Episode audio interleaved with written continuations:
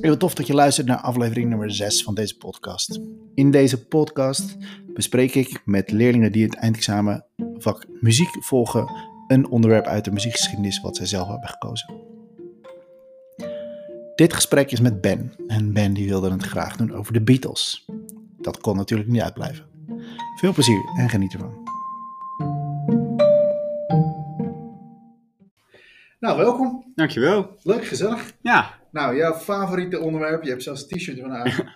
Dit is echt appeltje eitje voor jou natuurlijk. Ja. Dus ik laat me helemaal overwelmen met alle informatie die jij van me hebt. ja. Waarom heb je echt gekozen voor de Beatles? Dat vraag ik vraag dat in iedereen. Waarom heb je voor het onderwerp gekozen? Maar jij gaat het over hebben over de Beatles. Nou, vertel. Ik heb gekozen voor de Beatles omdat ze eigenlijk de meest. ehm, de, eigenlijk de pioniers zijn van de muziek van nu zelfs. Van, ze zijn de grootste invloed geweest op de muziek. En daarvoor had je wel die ehm, klassieke muzikanten, dus eh, klassieke muziek. Maar zij hebben eigenlijk de basis gelegd voor alle muziek die je nu hoort. En alle muziek die na Beatles is gekomen, is gewoon eh, terug te leiden naar de Beatles. Alle grote artiesten nu zeggen ook, ja, mijn grootste inspiratiebron was Paul McCartney, John Lennon.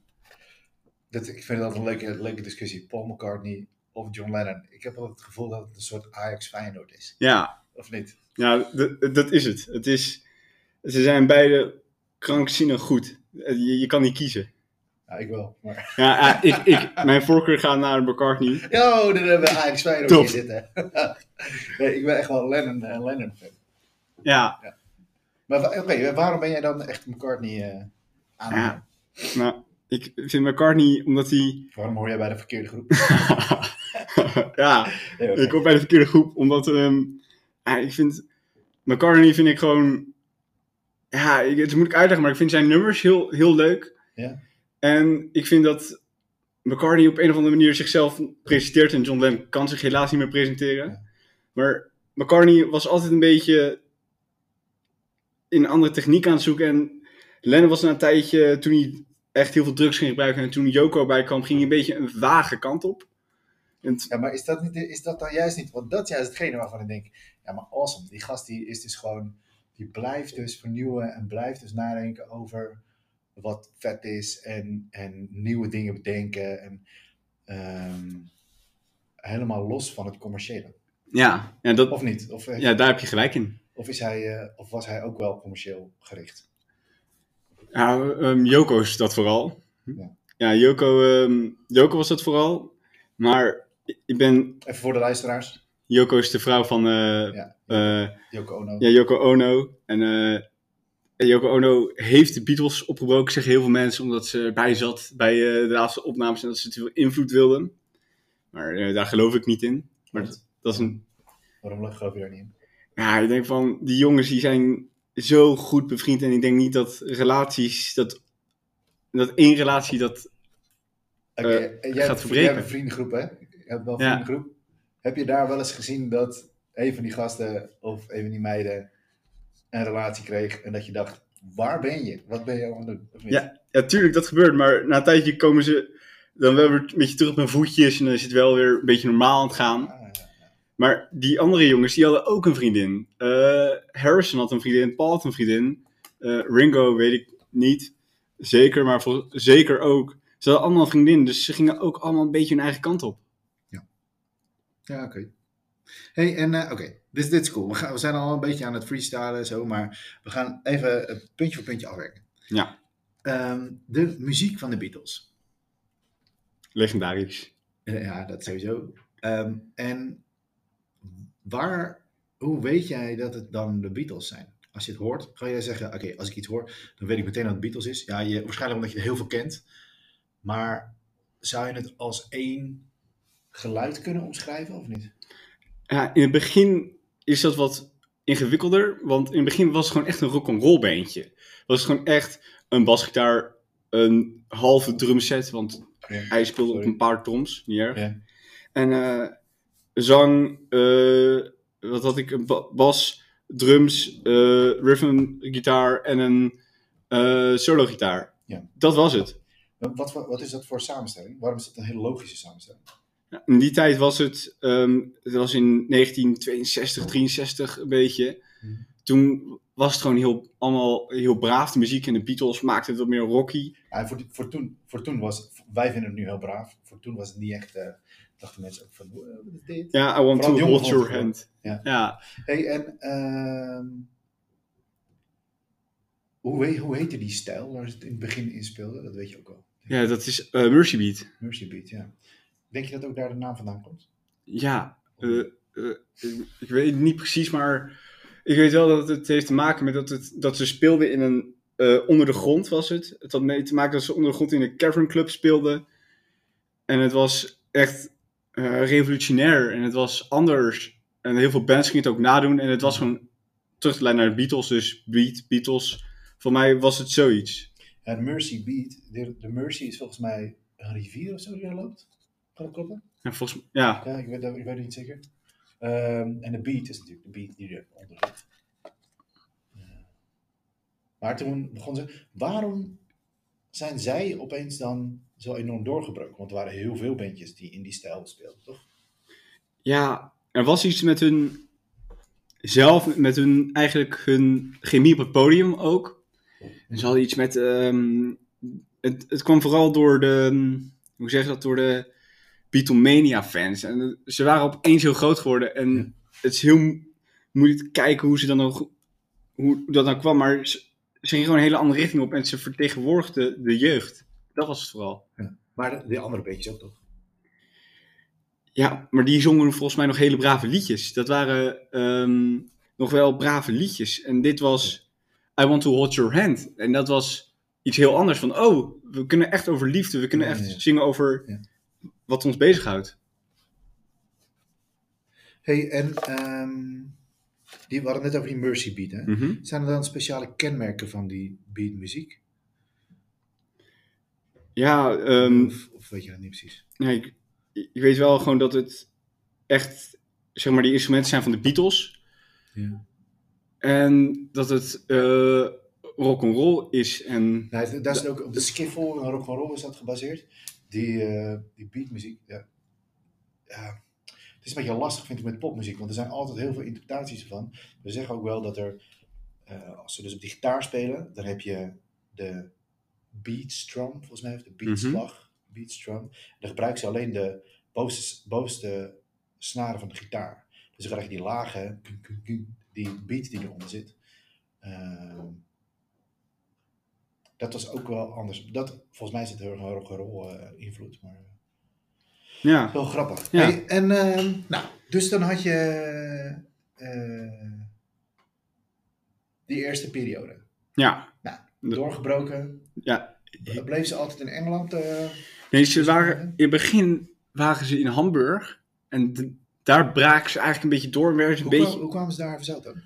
Ehm, ja, het was, ik weet niet precies, maar het was gewoon, ze, ze gingen naar Hamburg om daar door te breken en daar in clubs te spelen, want ze, ze wilden naar Europa, groot worden in Europa. Ja. En toen werden ze daar opgepikt door, volgens mij, eh, nee, eh, daar werden ze niet opgepikt door Martin, maar door iemand anders. Ja. En nee, wel een heel belangrijk iemand. En daarna gingen ze naar Engeland terug en toen gingen ze met George Martin zitten. Ja. En George Martin wordt ook wel de fifth Beatle genoemd, omdat hij zo belangrijk is voor de Ja, Beatles. wat, heeft, wat is hij, waar is hij zo eh, belangrijk in geweest dan? De eh, producent. Hij is de manager, was hij volgens mij ook een tijdje. Ja, En hij wat- heeft en wat doet gemixt. Hij als, wat doet hij als producent dan? Eh, hij, hij mixte de recordings van hen. Dus hij nam het op, hij zorgde dat ze konden opnemen. Ja, hij zorgde eigenlijk gewoon voor ze in het begin. Eh, en ook eh, de sound is eh, wel heel bepaald geweest. Hè, die hij, eh, Ja, het was vooral de Beatles die dat aan hem vroegen. Dat is buiten. dat is buiten. Ja. We horen een telefoon. Ik denk, wat is dat nou?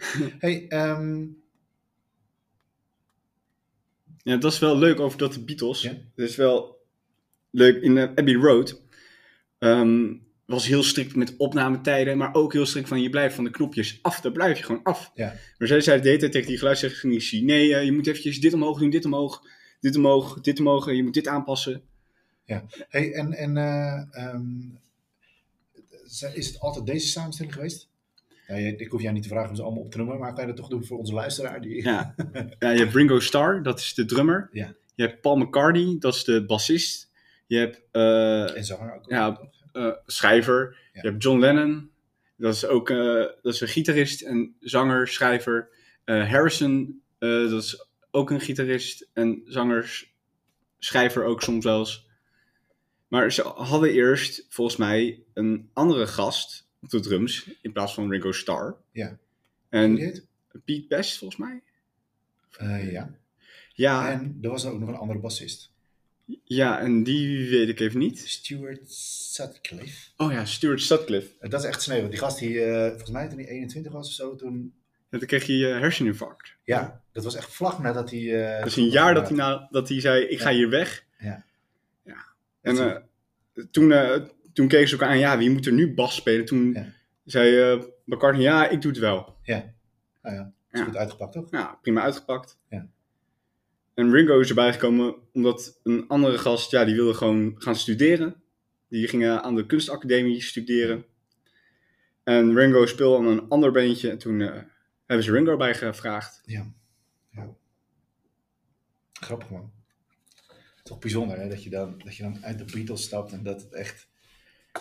Dan, dat is volgens mij je worst nightmare. Dat je denkt, oh, ik zit in een beetje. Dat je, dat je in ieder geval muziek maakt om, Ja. om, om, eh, aan de rest van de wereld te laten horen. En, dat- en dat je uit die band stapt en een jaar later, jongen, over de hele wereld spelen ze overal nergens. Volgens mij heette ze toen nog The Quarrymen. Toen hij eruit stapte. Of, Oh, dat weet ik niet zeker. Ze- Ik weet wel dat ze, ze schreven die eerst anders, de Beatles, met niet ES, maar AS volgens mij. En, oh, eh, dat, is grappig. Dat wist ik niet. hey, in eh, 1963, Ja, dat is het belangrijkste. Dat is, eh, eh, toen eh, bracht ze hun eerste LP uit. ja, En ik heb hier een boek met al een informatie. En dat was Please Please Me. Ja. En eh, maar ja, dat, is, dat, zijn het, is het alleen maar eigen werk of niet? ze, ze hebben inderdaad ook ehm, heel veel covers gedaan. Maar I Saw Standing There, dat is eigen werk. Ik heb hier een boek van, dus ik heb het ook wel een beetje Ja, ja. Misery. En ze hadden ook paar covernummers, maar het was voor mij de helft cover en de helft echt Ja. eigen werk. ja klopt. Ja, dat is, dat is volgens mij ook wel zo. hey, en eh eh nou, de dikke vet doorbraak, Ja, dat is cool. insane. Ja. Ehm, nou, we hadden het net over dat je, of, je die, of je hun sound echt kan omschrijven. Als je het zou moeten omschrijven. Dus dan heb je, nou, je hebt het net over het instrumentarium gehad. Hebben ze een bepaald soort sound daarin? Niet? Ja, in het begin vind ik dat wat lastiger. Ja. Maar later, als ze echt... Dus in die doorbraakperiode langzaam.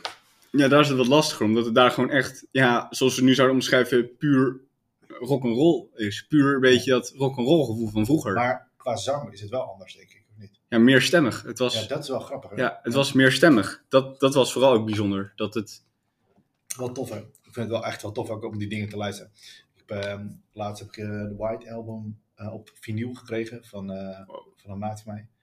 Ja, super vet. Echt tof om die liedjes dan te Ja, horen. nummer 9 overslaan. Nee, nee, nee, nee. nee, nee. Die, laat ik ook, die laat ik ook gaan. En waarom, waarom zeg jij number 9 overslaan? Want dat is natuurlijk, jij, Ja. jij weet natuurlijk knijt veel over, maar de mensen die dit terugluisteren, die denken, huh, wat is dat? Ja, op de White Album van de Beatles hadden ze één, ehm, één nummer, kan je nou eigenlijk één fragment, dat heette Revolution Number 9. Ja. En dat was eigenlijk een soort van filmidee, moest het zijn. Het zijn allemaal geluiden door elkaar gemixt. Hoe hebben ze dat gedaan? Ja, ehm, vroeger nam je, nam je op op eh, tape, tape recorders. En wat ze hebben gedaan, ze hebben dus allemaal stukjes uit films geknipt en allemaal stukjes van hun eigen muziek ook en dingen opgenomen. En dat allemaal met plakband aan elkaar geknipt. Ja. En dus heb je iets heel raars. Oké, nu, heb ik even, nu gaan we even een moeilijke vraag stellen. Oké? Ja? Ehm, dit gebeurde ook in de klassieke muziek. Hmm. Hmm, kijk, nu wordt de link gelegd naar andere, andere soorten muziek, andere tijdsperiodes. Heb je enig idee hoe en wat en waar ik het dan over heb? ik, zo denk ook, ik denk misschien opera's of zo aan Nee, elkaar. Nee, nee, nee. nee je hebt eh, deze techniek met tape recorders werken. Dat is eigenlijk de eerste manier van nou, digitaal muziek maken en, en, en, en eh, vervormen. En, of alhoewel, ja, tape, niet, dat is analoog volgens mij nog. Maar in ieder geval op die manier muziek kunnen vervormen, knippen, plakken, doen en zo. En eh Stockhausen was een, een componist in de 20e eeuw, die eh, op dezelfde manier zijn composities maakte. En dat vind ik super vet, want die gast die komt dus voort uit de hele klassieke lijn. Dus dan heb je op een gegeven moment de, eh, de romantiek. En na de romantiek nou, dan werd het allemaal atonaal en wazig en gek en vreemd om die emoties eh, op te wekken. En toen ehm, kreeg je dus ook deze beweging dat, je, dat ze dus met tape recorders gingen werken en zulke dingen doen. Misschien de eerste vorm van sample of zo, maar op een Ja. andere manier. En dat vind ik echt heel cool van die Revolution Number 9. Dat je, dat je dus. En daarom vind ik de Beatles. Je krijgt vaak de Stones en de Beatles. Hè? En daarom vind ik dus Beatles echt heel vet. en Veel vetter dan de Stones. Want de Stones vind ik in mijn ogen echt gewoon een coverbeentje. Die heel veel covers speelde. En de de Beatles, juist op die manier, dat ze ook hiermee bezig waren. En een andere manier van eh, Ja, muziek maken. Echt, echt wel heel vet. Dus, wat, wat zij ook deden bijvoorbeeld, ehm is gastmuzikanten uitvragen op De- hun albums. ja, Dat was ook echt iets nieuws. ja en ook eh, toen... Niet de minste, hè? Nee, nee. Bijvoorbeeld. Eh, ik, oh, dit was. Oh, ik weet, ik weet niet wie het was. Maar het was wel echt belangrijk. Clapton, Clapton, Clapton, Ja. Clapton. Natuurlijk. Dit moet je een keertje aan Milan vertellen. Milan is een wijze uh, Clapton-fan. Die heeft ook zijn mondeling over Eric Clapton gedaan en over en, eh en eh, Dire Straits. Heel vet. Maar hij... eh, eh, weet je hoe het nummer heet of niet? Here Comes the Sun. Nee. Of, eh, When my guitar... oh, When My Guitar Ja. Natuurlijk. Oh, maar die, echt, maar natuurlijk. die solo erin, die is echt Die, is. Ja, dat is geweldig. Leuk man. Kan ik een heel mondeling over maken. Ja, alleen, alleen daar al over. ja. Hey, maar waar kwamen we nou vandaan? Wat, ja, over de beginjaren hebben we het. Oh ja. Hey, en ehm, Abbey Road. Abbey Road. Ja, dat is. Dat is alweer echt. Hun allerlaatste album was dat. Was Ja. een- en eigenlijk was Abbey Road. het grote einde. Dat was. Abbey Road was eigenlijk een. ehm, ja, Waarom heet het Abbey Road? ze hebben het in Abbey Road Studios opgenomen, wat in eh, Abbey Road ligt. Ben je er wel eens geweest? Nee, ik, eh, ik wel. ja, ik, ik, heb hem, ik heb een naam op de muur geschreven daar. Oh, wat vet. Ja. ik wil daar nog echt super graag heen. Ja. En dan, Nou, tof toch? Eh een retourtje in Londen en dan... eh, ja, eventjes eh, Liverpool ook bekijken. ja, wel cool hoor. Nou ja, weet je, als je zo meteen geslaagd bent. Alles kan. Daarom. Als, als de wereld weer open is, dan eh, is dat fijn. Ja, Abbey Road, dat was. Ja, dat, dat is eigenlijk hun grote. Hun grootste, bekendste album. Dat ze op een rij lopen door. Op een reis lopen over een eh, voetpad. Dat zebrapad ligt op Abbey Road. Ja, ze Zeker hebben, vlakbij. ja en ze, ze dachten, oh ja, we moeten nog een eh, koffer. En toen vonden ze het wel grappig om dat te doen. Ja, ja. En ja, het is, ehm, ja, Abbey Road, dat is belangrijk geweest voor ze. En daar er staan ook wel de hits op die mensen het meest kennen. Ja. Eh, Here Comes the Sun. Kennen meesten. Come Together, die wij hebben gecoverd. Ja, ja. Hey, en ehm, ik denk dat we het er wel over eens zijn dat de Beatles echt eh, eh, nou ja, revolutionaire muziek maakten. En, en, en eh, elke keer als ze een nieuw album uitbrachten, Was ja, het, maar ook nieuwe dingen naar voren brachten. Ehm, kan je een paar van die dingen opnoemen, gelinkt aan albums, dat je zegt, ja, op dat moment brachten ze dat album uit. En dat was echt bizar, want dat was echt nog nooit gedaan. Ja, dat is En dat wat nu bijvoorbeeld heel vanzelfsprekend. Als vanzelfsprekend kan. Ja, ehm, ja, wel als je het hebt over een heel belangrijk album, wat ook belangrijk was, wat mensen soms wel vergeten, is eh, Revolver. Dat was het album wat ze hebben gedaan na hun laatste tour. Dus vanaf toen werden ze studioband. Ja. En als ze studioband werden, werden ze weer meer eigenlijk een band van nu. Want toen kon bedoel ze... van, van 2000, laten we 2000 hebben verder. Ja, want vanaf 2000 en verder konden we eigenlijk live op stage debiele instrumenten gaan gebruiken die je in de rocknussen vaak zou horen. En Zijn die, eh, zijn die wel eens live uitgevoerd, die eh, nummers? eh, niet door hun. Nee. Niet, door, niet door de samenstelling van hun. Ja. Ze hebben wel ehm, ooit hebben ze nog één keer een, een optreden gegeven op ehm, het dak van Apple. Van de Apple Corps. Ja. Eh, dat was hun allerlaatste optreden en dat hadden ze niet aangekondigd. Ze gingen gewoon spelen. En dat was, dat, dat is wel heel vet, maar ook wel heel ontroerend om te bedenken dat die jongens eigenlijk helemaal klaar waren met optreden. Dat ze dat maar deden als, zeg maar, willen, niet dat mensen het weten, willen gewoon lekker muziek maken. Ja, man. Hey, en eh, eh, nog meer? Zijn er nog meer van die eh, momenten geweest waarvan je zegt... nou, Ja, het is, ehm, je hebt hier wat van die albums voor je neus, denk ik, of niet? ja, ik heb hier alle nummers. Ja, Hier alle, alle nummers staan erin. alle nummers die ze hebben Hoe geschreven. heet, hoe heet dat boek? Is het Recording the Beatles of niet? nee, dat is ehm, een ander boek. Dit is gewoon het verhaal achter de 213 songs. De Beatles compleet.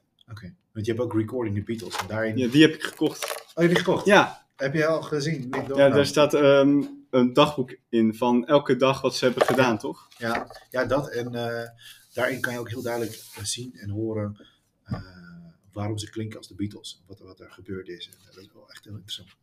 Maar, ehm, Ja, nog zo'n belangrijk album had het over. Over links van muziek van nu. Even kijken. Ja. Meerdere instrumentatie zou ik zeggen. Van ja, en wat vind je van Sgt. Pepper's? het conceptalbums. Sgt. Pepper's Lonely Heart Clubs Band. Ja, dat is een conceptalbum. Dat En is, wat, wat bedoel je daarmee? er zit een verhaal in. Het is een beetje het idee dat een conceptalbum zit er een beetje een verhaallijn in. Je kunt Ja? een beetje een verhaaltje volgen. Oké. Die vraag stel ik natuurlijk niet voor niks. Mhm. Nu komen we weer bij een linkje naar buiten de muziek. Of buiten deze muziek. Mhm. Is er ergens anders in de muziekgeschiedenis eh, eh, muziek gemaakt of gecomponeerd waar zo'n verhaal in zit? Ja, opera's zit ik. Of, Ja, dat klopt. Ja. En je hebt ook eh, specifiek één. Ja, dat zou je ook wel. Zou je ook nog wel eens zo, zou kunnen benoemen.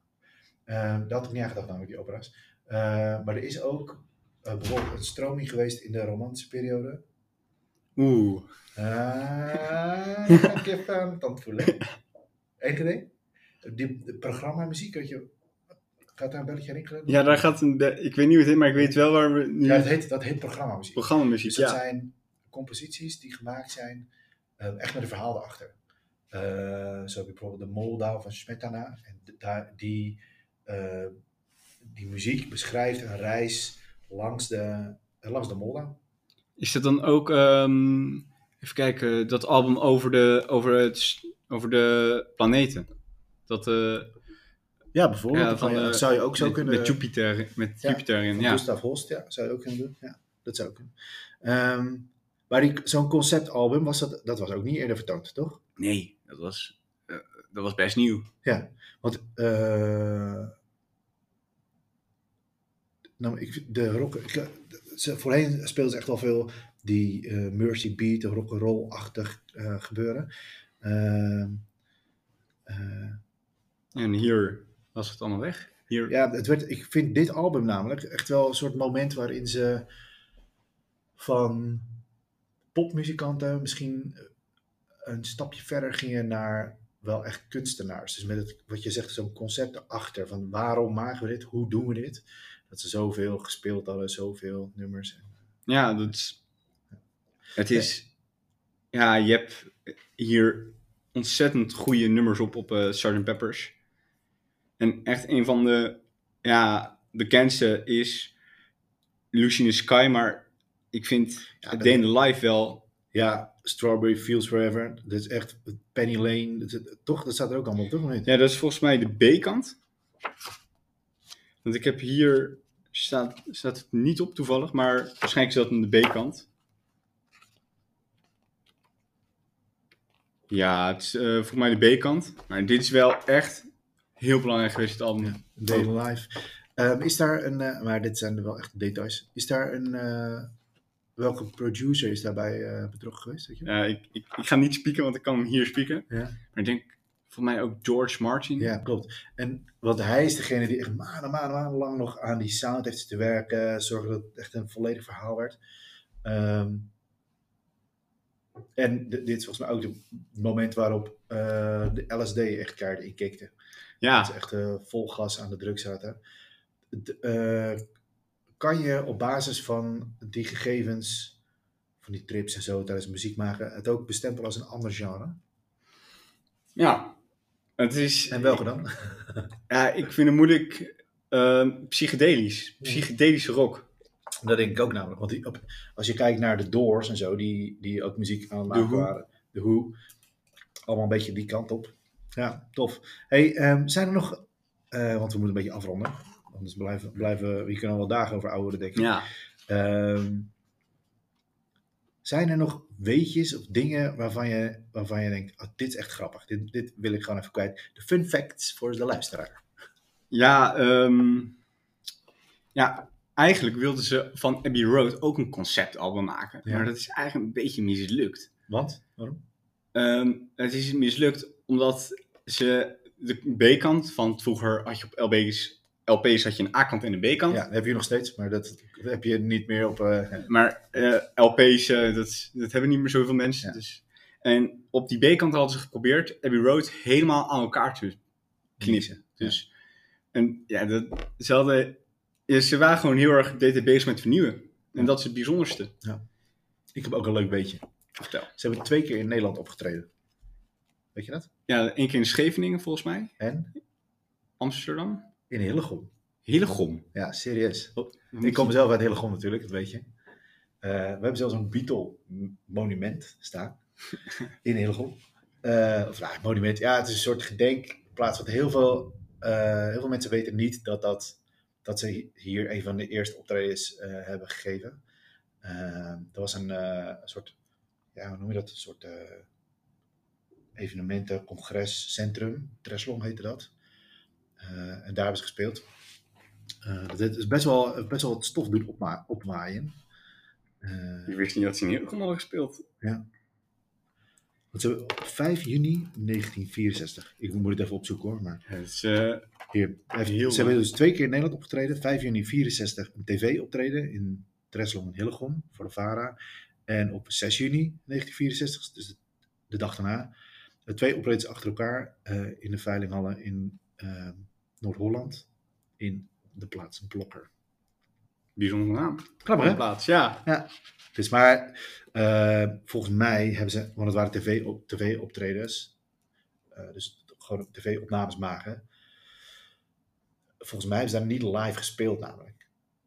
Uh, want het was, toen de tijd was het helemaal nog niet gewoon dat je en video opnam en ook meteen de audio live speelde. Ja, dat was ingewikkeld was, ook. Ja, super, technisch is het best wel ingewikkeld. Dan moet je veel dingen tegelijkertijd doen. Um, dus dan speelden ze gewoon mee met hun eigen plaat. En dan werden die beelden geschoten. Dus het is ook heel gênant, want soms zie je gewoon microfoons die niet aangesloten zijn of gitaren zonder, zonder jacks eraan of zo. en toen was er nog, dat draadloze was, niet, uh, was nog niet gebruikelijk. Dus, uh. Nou, tof. Cool. Top. Dankjewel. Ja, jij bedankt. Tof.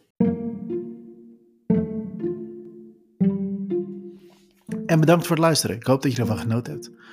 De volgende podcast zal over een week online staan. Tot dan.